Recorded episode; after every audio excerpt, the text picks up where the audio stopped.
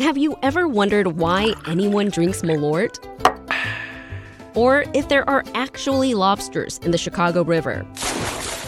Then listen to the Curious City podcast, where we answer all your questions about Chicago and the region. WBEZ's Curious City is part of the NPR network and available wherever you find your podcasts. Good morning. I'm Adora Namigadde, and this is The Rundown. Chicago is one step closer to allowing voters to decide if they want to increase the tax on the sale of high end properties. A Chicago City Council committee gave preliminary approval yesterday to a ballot question that would impose a tiered tax hike on the portion of properties valued over $1 million. Property under that amount would see a tax cut. Opponents of the proposal argue it would harm the real estate industry. But Alderperson Maria Hadden says it's everyone's responsibility to address homelessness. We're tying the funds that we're hoping to create to solve homelessness, which is a problem every single Chicagoan should be working to solve, to the success of the commercial real estate industry. The resolution, called Bring Chicago Home, must be passed by the full City Council before it can appear on the March primary ballot. Leaders at Cook County Health say they are working to cut back on spending so much money on expensive temporary workers. But during a public hearing yesterday, CEO Israel Rocha Jr. said there's stiff competition with other hospitals.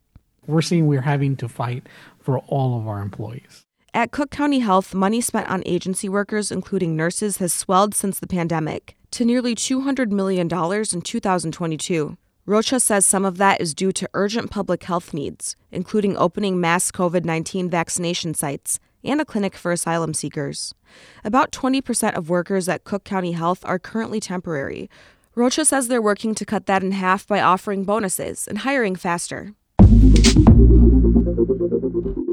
And more Cook County news. Commissioners are questioning the ways regional transit leaders are trying to bring ridership back to pre pandemic levels, especially those at Metra. My colleague Claudia Morell reported the story. Suburban commissioners, in particular, question Metra's decision to completely overhaul its fare structure, something CEO Jim Derwinski defends. There was at least 13 different factors that went into this uh, rate structure, and over 700 different uh, scenarios were put forth just specifically regarding the rates. Derwinski told the Cook County Board yesterday they're eliminating the 10 day pass and reducing fare zones from 10 to 4 because of evolving ridership trends and highway construction. I thank IDOT all the time when I see them for tearing up the Kennedy because ridership around that, that region has really uh, helped Metra in the last couple of years. He says Metra is working to retain those new riders.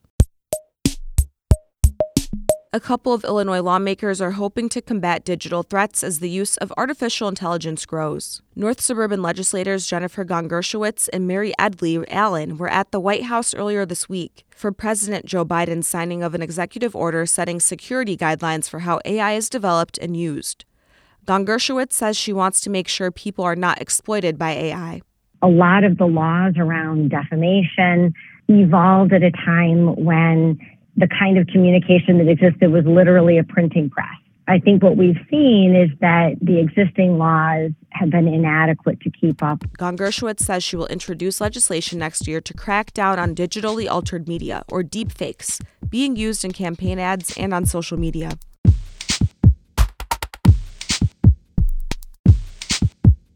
Some quick things you should know before today's weather. Chicago Public Schools announced yesterday an 84% graduation rate, up about a percentage point since last year. Officials also said an increasing number of students are earning college credits while in high school, but SAT scores have yet to rebound to where they were before the pandemic. Dr. Eric Mikaitis has been named interim CEO of Cook County's public health system. He will replace Israel Rocha Jr., who is leaving for a new job after three years as CEO. Mikaitis is currently the chief quality officer at the health system. The Chicago Bears have traded for star defensive end Montez Sweat. The Bears are sending their second round draft pick in the 2024 NFL Draft to the Washington Commanders in exchange for Sweat. So far, Sweat has six and a half sacks on the season. The Bears' current defensive ends only have five sacks combined. Today will be a little warmer than yesterday with cloudy skies and highs in the 40s, and then we'll see highs tomorrow in the low 50s. That's it for now.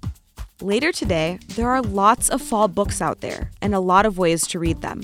We have so many obligations, there are so many things competing for our time. however you are finding pleasure reading a thing, even if you're listening to the thing, is beautiful and you should keep doing that. Nerdette's Greta Johnson talks with my Rundown co host Aaron Allen about reading audiobooks, celebrity memoirs, new and old, and some nonfiction recommendations too. That's later this afternoon. I'm Adora Namigadde. Thanks for listening.